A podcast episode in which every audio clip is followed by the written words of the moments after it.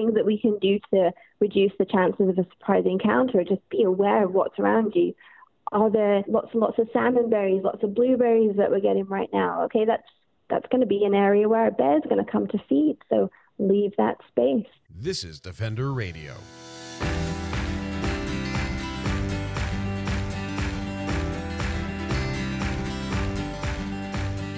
I'm Michael Howie, and this is Defender Radio, the podcast for wildlife advocates and animal lovers brought to you by the Fur Bearers.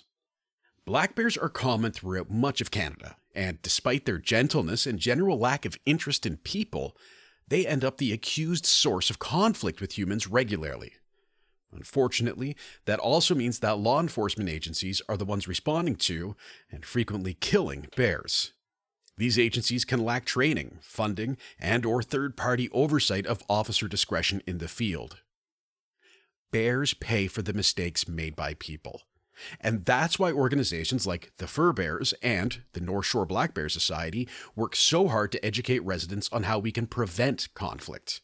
At North Shore Black Bear Society, education coordinator Lucy Cadman speaks regularly about residential and commercial attractants, advocates for the bears who are victims of human behavior, and, in recent online presentations, how to be safe while recreating in BC's bear country. Lucy joined the Defender Radio podcast in the first week of June for this interview. This time of year, like like let's start out with where bears are at right now. Uh, it's a little mm-hmm. bit different coast to coast, but what are bears, black bears, generally doing this time of year? So we're in early June. This will come out. It'll come out this week. So we're early June. Uh, yep. What are they up to?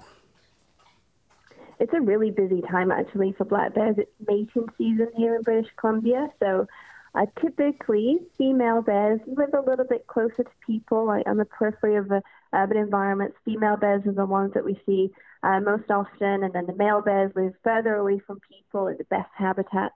Uh, but this time of year, the males are coming down in pursuit of the females, so uh, there is going to be more bear activity. Um, the chances of encountering a bear are much higher at this time of year. They're much more active as they search out that mate.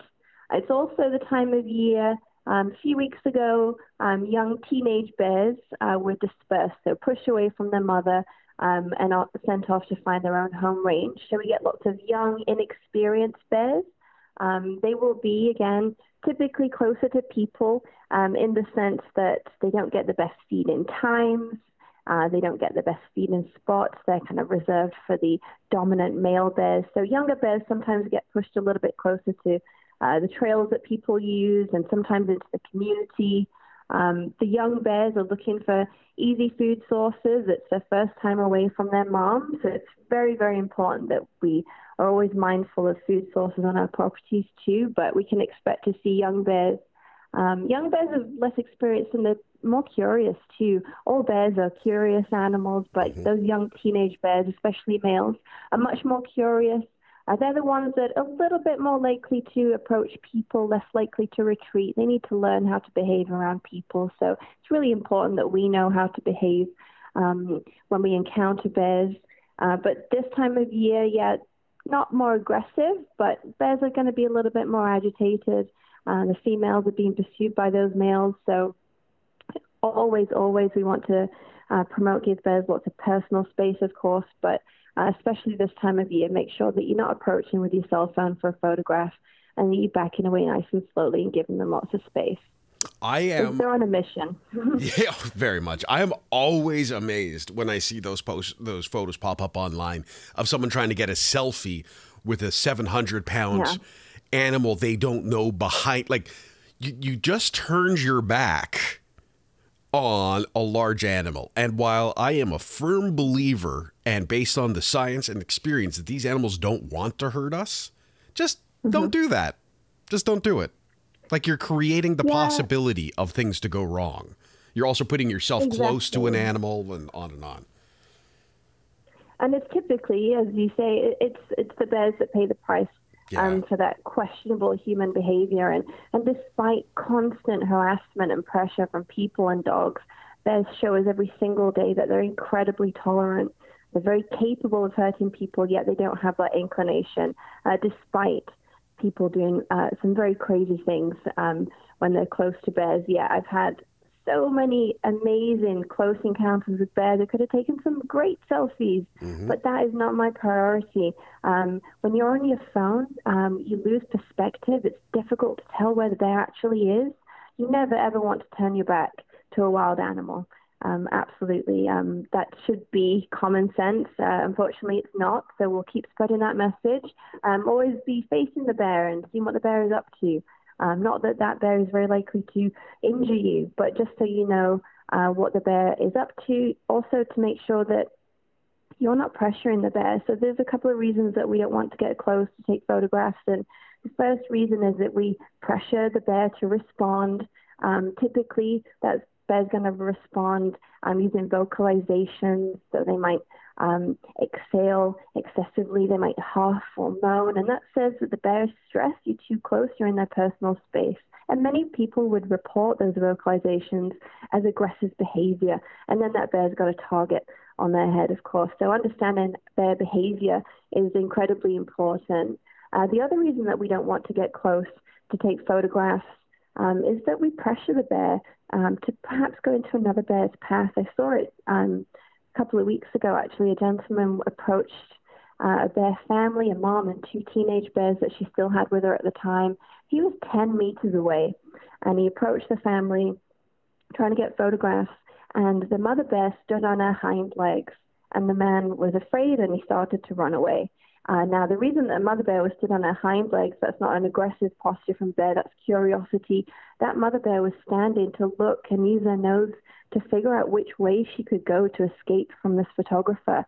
What he wasn't aware of was that only about 100 meters away there was another male bear who's a threat to the cubs that she has with her. So when we get close, we pressure the bears to change their routes, and we mm-hmm. could potentially send that bear into the path of a male bear that could uh, kill or injure uh, bear cubs.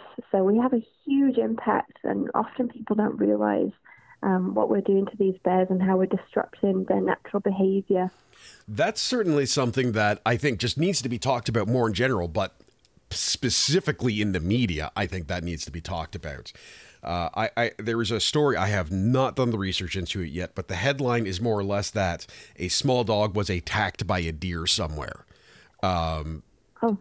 And I, I don't need to read the story to wager that there's a probable 50 50 chance that the dog ran at the deer first.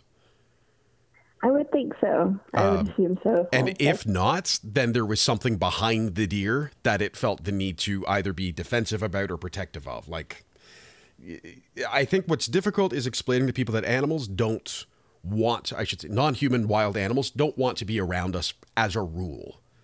And yes, absolutely. Frequently, when they do end up around us, our inability to listen to them as it is, and, and again, uh, uh, humans, we don't only talk with our voices. We talk with our body language and with our tone and with all kinds of other things. And it's the same. It, the same is true of other animals. And it, it's trying to get that disconnect across. And that's what I love about your presentations and the work you do. Um, is is showing the character and that this is not a bear. Like that story you just told is so great because you're that is exactly what people think is an aggressive posture.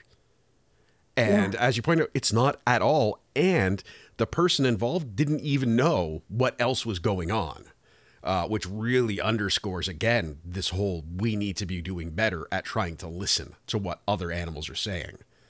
Um, but absolutely, and we're we're trying to promote like the true nature of bears and spend a lot of time focusing on that behavior and most importantly how we should behave around them. Um, it's incredibly important that you take the responsibility uh, to learn about bears when you're spending time in their home. Hmm. Uh, and today we were going to specifically talk a bit about outdoor recreation. Um, and maybe you can help me with this because I have struggled to come up with the right word for people who participate in outdoor recreation. Is it recreationalists? Is it recreationists? Is it recreate? I don't I'm know. Not sure. I right. Uh, it's uh, you're the words man. I would figure that you would know that better than me. I'll probably just Google it later and then lie about it and say I knew all along. Um, anyway. I, I, saw a couple of your posts for North Shore Black Bear Society, specifically about some presentations you've been doing uh, online, and the whole concept, though, of we want to be outside in these spaces. And and again, during this pandemic, I am craving outdoor time. Uh, absolutely craving it. It's a physical urge. Um, so I certainly appreciate, especially in BC with your beautiful trails and old logging roads and mm-hmm. forests, um, the the desire to be out there and to be out there walking, hiking, running, uh, photographing, uh, cycling, doing all these different things. But each one of those things carries with it its own risks and things that we do as people that can create conflict. Um, so Absolutely. I thought that, this, where do you want to start with this? This is this is now officially into your territory. So where's oh. the where's the good spot to start talking about this? Um, I think just learning some general best practices um, for reducing risk. Like the risk of being injured by a bear in the forest is incredibly rare, It's even um, lower in the community. Um, but when we're spending time in their home, um, there are definitely things that we can do to reduce those risks and to reduce that impact on their lives too.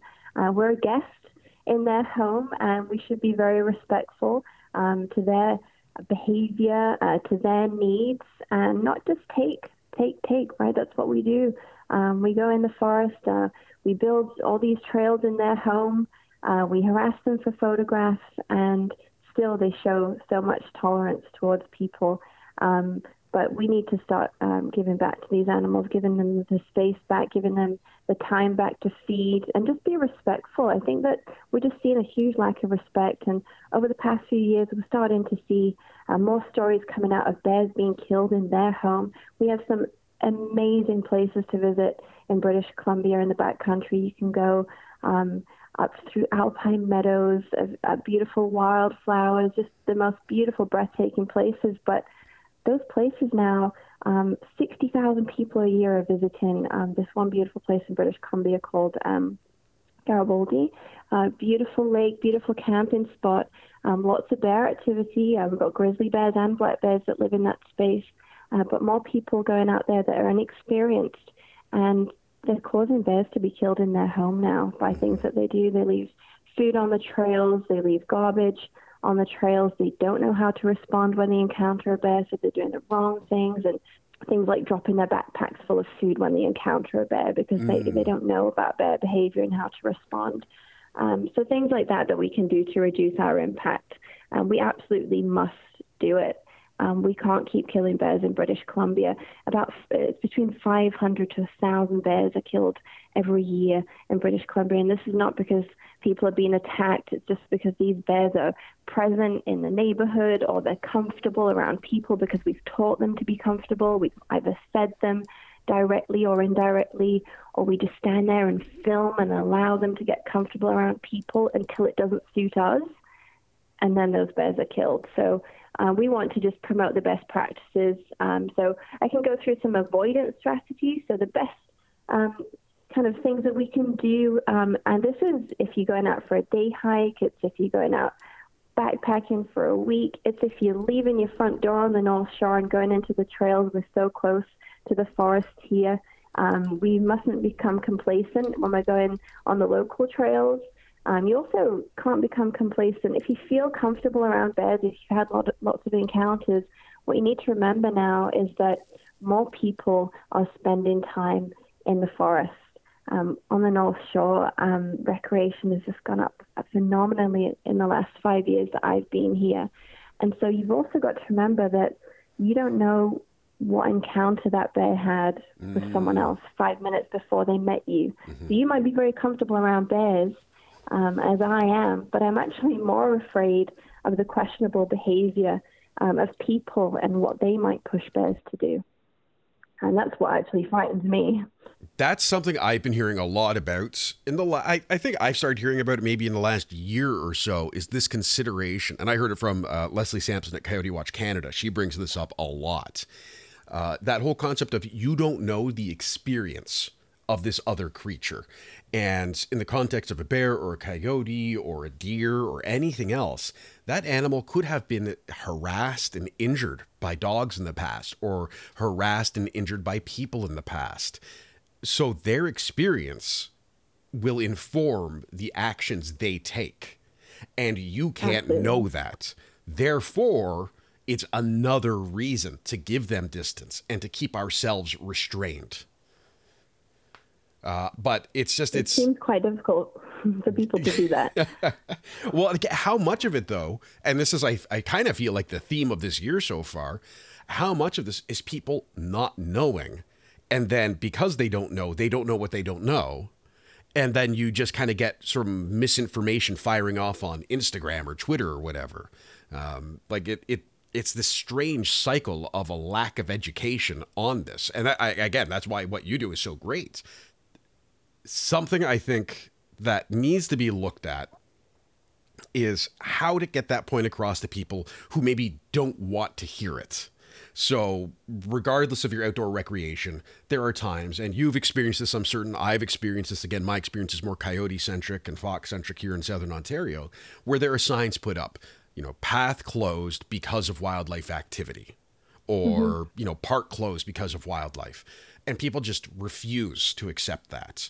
Um, yep. And it seems like it's it's how do we get past that barrier of like this is for everyone's safety, not just theirs and not just yours, but everybody's. How do we fix it? It's a people? really big challenge. I I'm still working on that, absolutely, and I've seen it myself. So I live at the base of a Provincial Park, mm-hmm. uh, Seymour Provincial Park, and all throughout the restrictions, when the park was closed, people were still using that space. Um, we've got a lot more people using our regional parks. Um, so people were, were forced into different spaces. That's that's absolutely certain. And I understand that people like to be in the forest, uh, to be away from people typically. Um, but you must understand that uh, when parks are closed, when trails are closed, it's typically to keep people safe. Um, that is the priority of the government, isn't it? Keep people safe, and we must respect those closures. Um, you wouldn't camp at a closed camping site that's closed um, because of bear activity. You're increasing the risk then um, of a, a, negative encounter with a bear. So it's all about risk and, and reducing that risk and reducing the impact too. Um, we've had um, a young bear on one of our local mountains um, a mountain that's used so much by mountain bikers and hikers. I'm sure mm-hmm. that this young bear has had a lot of mixed messages from, I'm sure, people feeding him, uh, people approaching for photographs, other people screaming, having bikes go past him, off leash dogs, just constant pressure and harassment from people. And uh, this bear's been quite curious. Um, He's approaching people or does not really backing away. Um, and that's just because he's, he's a younger bear and he needs to be taught not to get into our personal space. And there are different things that we do when we meet bears like that. Um, we did uh, want those trails to be closed, um, but we know that people won't respect that. And uh, it, it's just really unfortunate. I do not know how to change that human behavior and that entitlement that so many people have.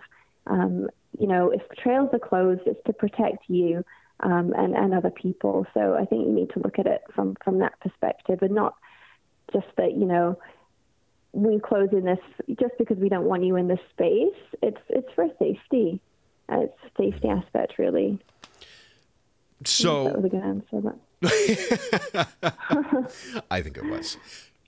I, I don't yeah with the with the some with mountain bikers here on the North Shore, it, it's a it's a big issue. Like mm-hmm. we've got, it's a really um, active place for mountain biking here on the North Shore, and there are new trails coming up all the time, and we're just seeing so many natural bear foods being removed, and we're, we're giving them just less and less space to live, and taking food sources away from them, and just by being present, we um, kind of disturb their natural behavior too.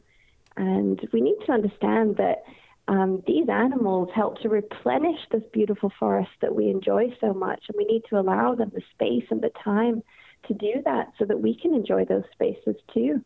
Mm-hmm. Yeah, I. I mean, it does lead into this huge issue of shared space, um, which I, I, think maybe we need a, another hour for some other time uh, to, to, talk about solutions. And uh, it certainly there are solutions. There are, and that is something I will look into uh, for a future episode. Is that shared space issue, and how do we effectively allow people to enjoy the outdoors without having a negative impact on the rest of the environment as well as other people who are trying to enjoy those same outdoors. But uh, I feel like if we had an easy answer to that, uh, we'd be in a different world right now.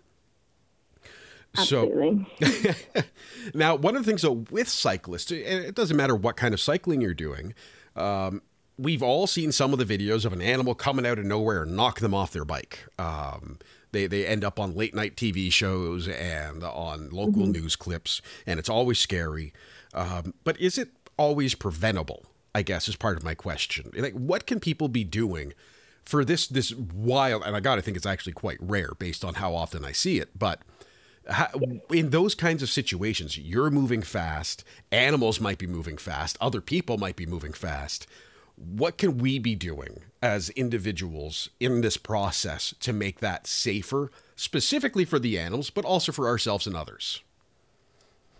Yeah, you're absolutely right. So, biking, uh, mountain biking, and even road biking here, we've got some great um, paved trails through our forest. Mm-hmm. Um, it's you know high impact, um, fast, and very quiet activity. Uh, so things that we can do when we're biking, and we must remember that when we're biking, because we're moving fast, we increase the risk of a surprise close encounter. So absolutely use your voice as the best tool that you have. Um, you, when you're biking, you need to be very loud and calling out often. Bear bells are not effective. They're very quiet. They don't identify you as a human, but your voice does. Bears are very smart. They don't want to be around people. In fact, they spend a lot of time and energy trying to avoid us. So when we use our voice, we give the bear an opportunity uh, to hide in a tree or hide in a different part of the forest. They do not want to encounter you. Uh, so using your voice often, um, going out in groups too, so you'll be louder together. Making sure that if you're mountain biking, especially that you're not taking your dog with you. Um, off leash dogs are the cause of more than half of all negative wildlife encounters it's absolutely impossible, especially mountain biking, it's very technical, to concentrate on the trail, to be aware of your surroundings, and be able to focus on what your dog is up to. So off leash dogs go off into the bushes and disturb bears, pressure them. The pressured bear feels it needs to defend itself, and so will often chase the dog. And then typically the dog runs back to the owner, and that's when people and bears have these close negative encounters. Mm-hmm. That's a really big way of reducing your impact and reducing risk is not to take your dog if you're mountain biking. Uh, make sure that you're not wearing headphones so you can listen out um, for any sounds too. You can also look for other animals. Ravens and crows squawking is a really good indicator that there's a large mammal, maybe a cougar or a bear close by. They follow those animals, um, looking for their scraps of food. Um, so just being aware always of your surroundings, um, looking around you, um, using your voice. And then you want to be reducing your speed too. So if you're going around those blind corners, low visibility trails, you really want to slow down. Make sure that uh, you tell somebody where you're going, of course. And you can look out for uh, natural bear food. So if you're using trails, and now I've noticed lots and lots of beautiful salmon berries on our trails right now. The trails are becoming very overgrown. It's very difficult to see. Um, so we want to, whether you're biking, running, or even hiking on those trails, slow down, and that will reduce the risk of a surprise encounter. Use your voice more often and be louder on those narrow, low visibility trails. And then when you're traveling by creeks and rivers, uh, be mindful that they're natural wildlife corridors, and we need to be much louder to make sure that the bears can hear us over the sound of the water.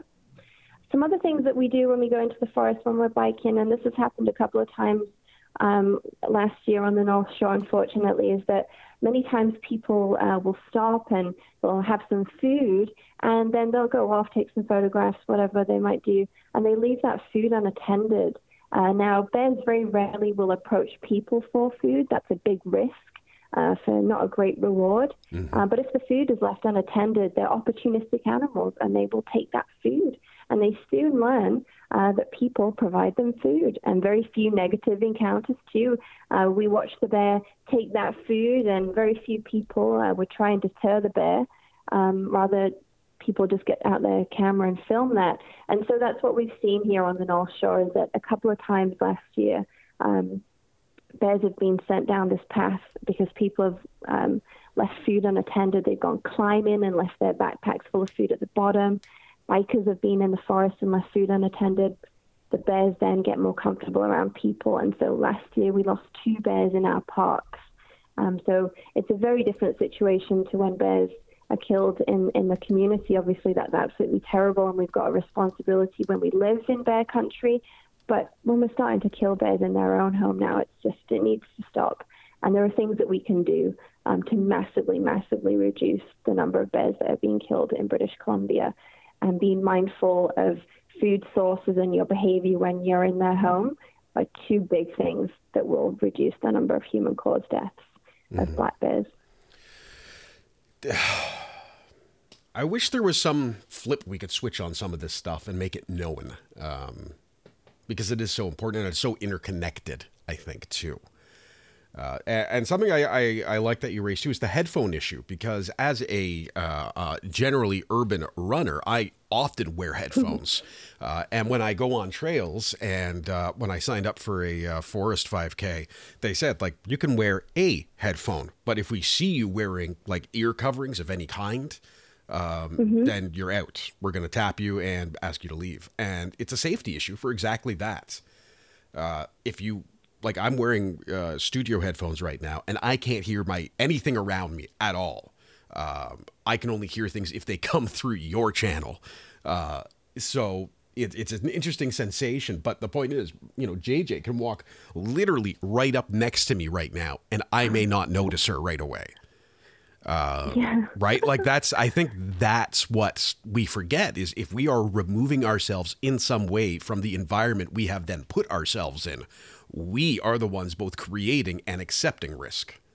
Uh, yet, as as we again and again and again point out, when things do go bad, it is very rarely the people who have to pay for that mistake, and frequently the animals. Um, and let's uh, one of the other ones I'd like to talk about uh, is talking to kids about this stuff. I uh, mm-hmm. you know mm-hmm. I'm I'm often I, carry anxiety about giving people anxiety as young people because I was given a lot of anxiety as a young person. So, right. H- how do you communicate the need for safety? It's like we want you to go out and enjoy the environment and not be afraid of bears, but FYI, yeah. don't get ate. So, how do we kind of, and obviously that's not the language you use, uh, I hope. Do you use that language? I definitely not. Okay. No. Well, well, I feel I would not be doing my due diligence if I didn't check. But anyway, uh, the, the, but how do you have this conversation? I mean, it's it's a serious conversation, right? It's it's it's serious. It's about safety. Lives can be at stake when we talk about this kind of stuff. Uh, and especially for folks who have kids growing up in an area. Again, you know, where I am, safety is more about people uh, than it is wildlife. But mm-hmm. when you're growing up in an area where you need to be about aware of this stuff, how do you have that conversation without creating fear?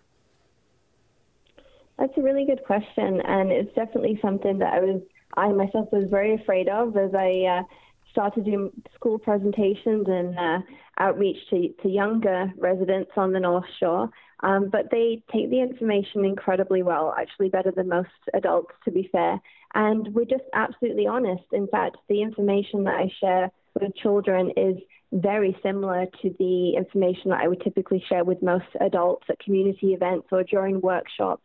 Um, we don't focus a lot, of course, on uh, negative wildlife encounters. We do not um, sugarcoat that. We say, of course, that there is a risk to people, and occasionally bears have been killed. Uh, people have been killed by bears in British Columbia and in North America, but the risk is incredibly low. And we just promote all the things that we can do to reduce that risk. So, talking about avoidance strategies, teaching them to look for bear sign. What does bear scat look like? What does a marked tree look like? How do you know if a bear's been in this space? We teach them what to do if they encounter a bear. And we teach them about the life cycle and the seasonal habits. And hopefully, they'll just be more comfortable, more confident with their knowledge. They know more about bear behavior than most adults do, and they know how to respond in an encounter. And we're very, very grateful um, for the, the, support that we've had from the two school districts here um, on the North Shore. Um, we've got lots of very knowledgeable kids uh, that are going home and then teaching their families uh, about avoidance strategies and uh, carrying bear spray, um, a wonderful tool, um, non-lethal tool that we absolutely promote. Um, everybody spending time in bear country uh, should be carrying bear spray. They should know how to use it. It's very, very unlikely that you'll ever have to deploy your bear spray, but um, in the worst case scenario, it is your best defense against an aggressive bear. Um, it's very likely that unlikely that you'll meet an aggressive bear in the first place, but you've got that tool then um, that helps to protect you and teaches bears not to get close to people. Um, it's a good teaching tool for some young bears uh, that might need that. Um, so the incident on Fromme, where the uh, local mountain where the bear was approaching people, that curious young bear, that would have been a great opportunity to deploy that bear spray. It's a very intense pepper.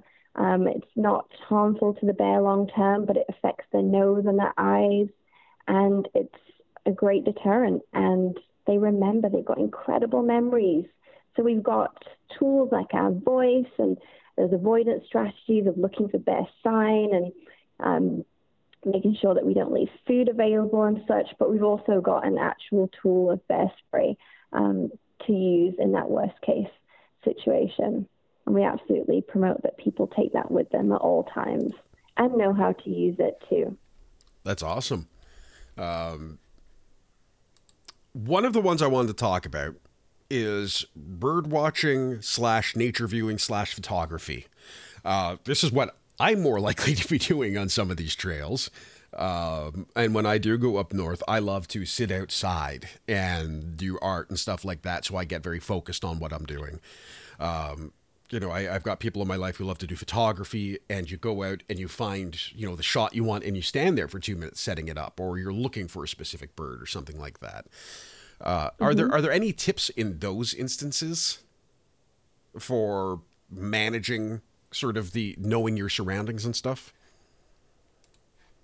Well, I've seen a lot of really bad behavior from photographers, I must admit, and so they all kind of get a bad rap, to be honest, which is not fair. Uh, there are definitely some people that are doing that ethically, um, but there are lots of people that aren't. Um, or some quite reputable photographers too. Um, I'm quite surprised to learn, but yeah, I think when you're going out specifically to photograph bears, which many people do here, you must absolutely understand that you're having an impact um, on their life and the route that they're taking, uh, the time that they spend foraging.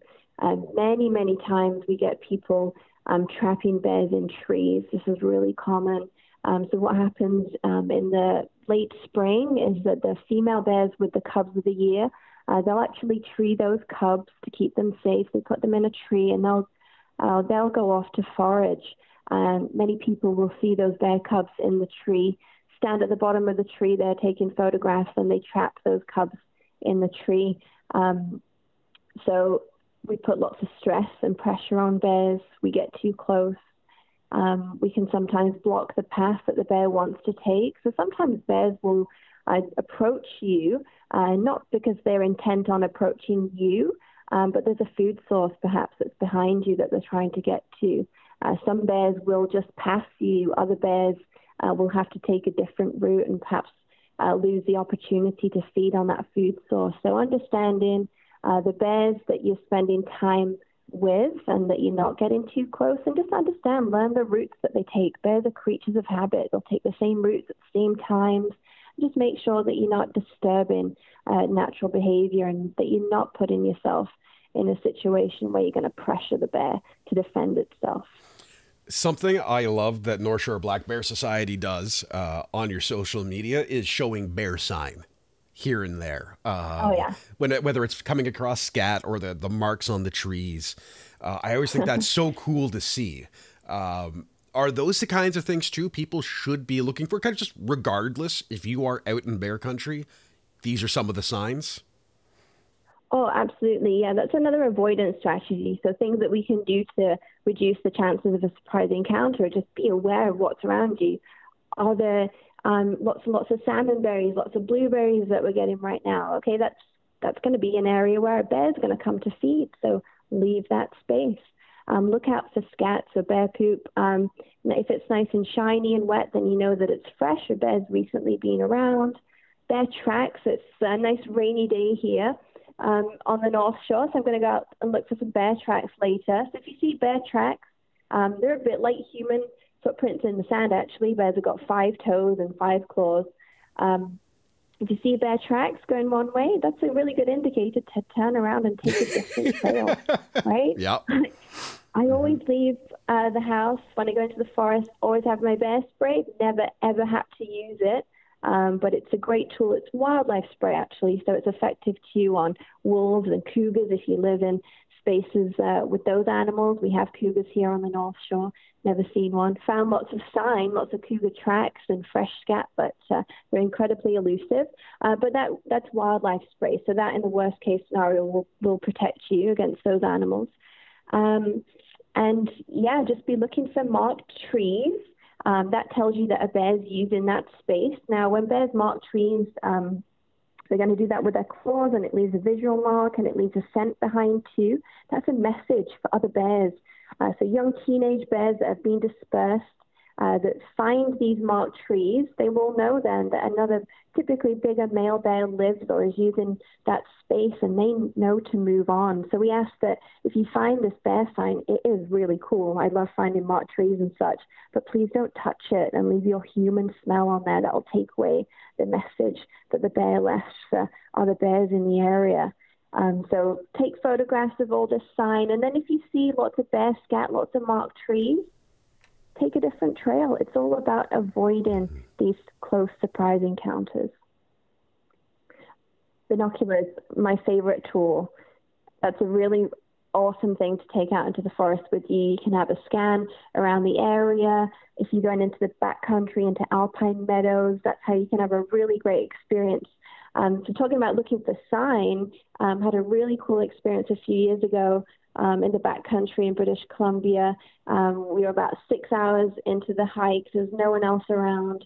Uh, very rare for the area that we were in. And I saw a hoary marmot run by. Well, that's grizzly food. Two minutes later, we see grizzlies, um, a mom and three cubs. Um, they were about 200 meters away um, down in the valley. And because we had binoculars, we were able to see them and enjoy watching them behave naturally because we weren't close and disturbing their natural behavior. is an awesome experience.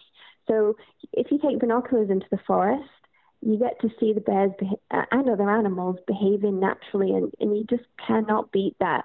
I do not understand why people want pictures on their cell phones of bears it's too close. You're way too close, and that's going to be a frightened bear, a stressed bear. I don't know why you would want a photograph of a, a little bear cub that's trapped in a tree and, and very worried because it can't find its mom and is stuck in the tree. I don't know uh, what motivates people to get photographs like that. I really don't. Talking with Lucy is always fun and informative. If you want to learn more about Lucy's educational efforts and the North Shore Black Bear Society's work, visit northshorebears.com or look them up on social media. Now, their social posts are always full of local and bear focused info with great photos, so I strongly recommend a follow. I also want to thank Lucy for sharing her time with us and all of you for listening. By the way, if you're listening to this episode because you're a fan of bears, make sure you look up our Stash Your Trash music video, which has original lyrics, music composition, and animation. It's available on YouTube and our website at thefurbearers.com. Just search for Stash Your Trash music video. Please do click subscribe on your podcast player to make sure you're getting notified of all the latest episodes of Defender Radio as they're posted. And you'll definitely want to stay tuned because I've got a Defender Radio green hoodie burning a hole in my pocket that needs to be won by someone. Details on that soon. You can find me on Twitter and Facebook at Defender Radio and on Instagram at Howie Michael. Get photos of JJ the Hamilton Hound, updates of this podcast, and occasional posts of things that I think the world needs more of, which is namely photos of JJ. Until next time, I'm Michael Howie for Defender Radio and the Fur Bearers, reminding you to be kind and to stay informed and stay strong.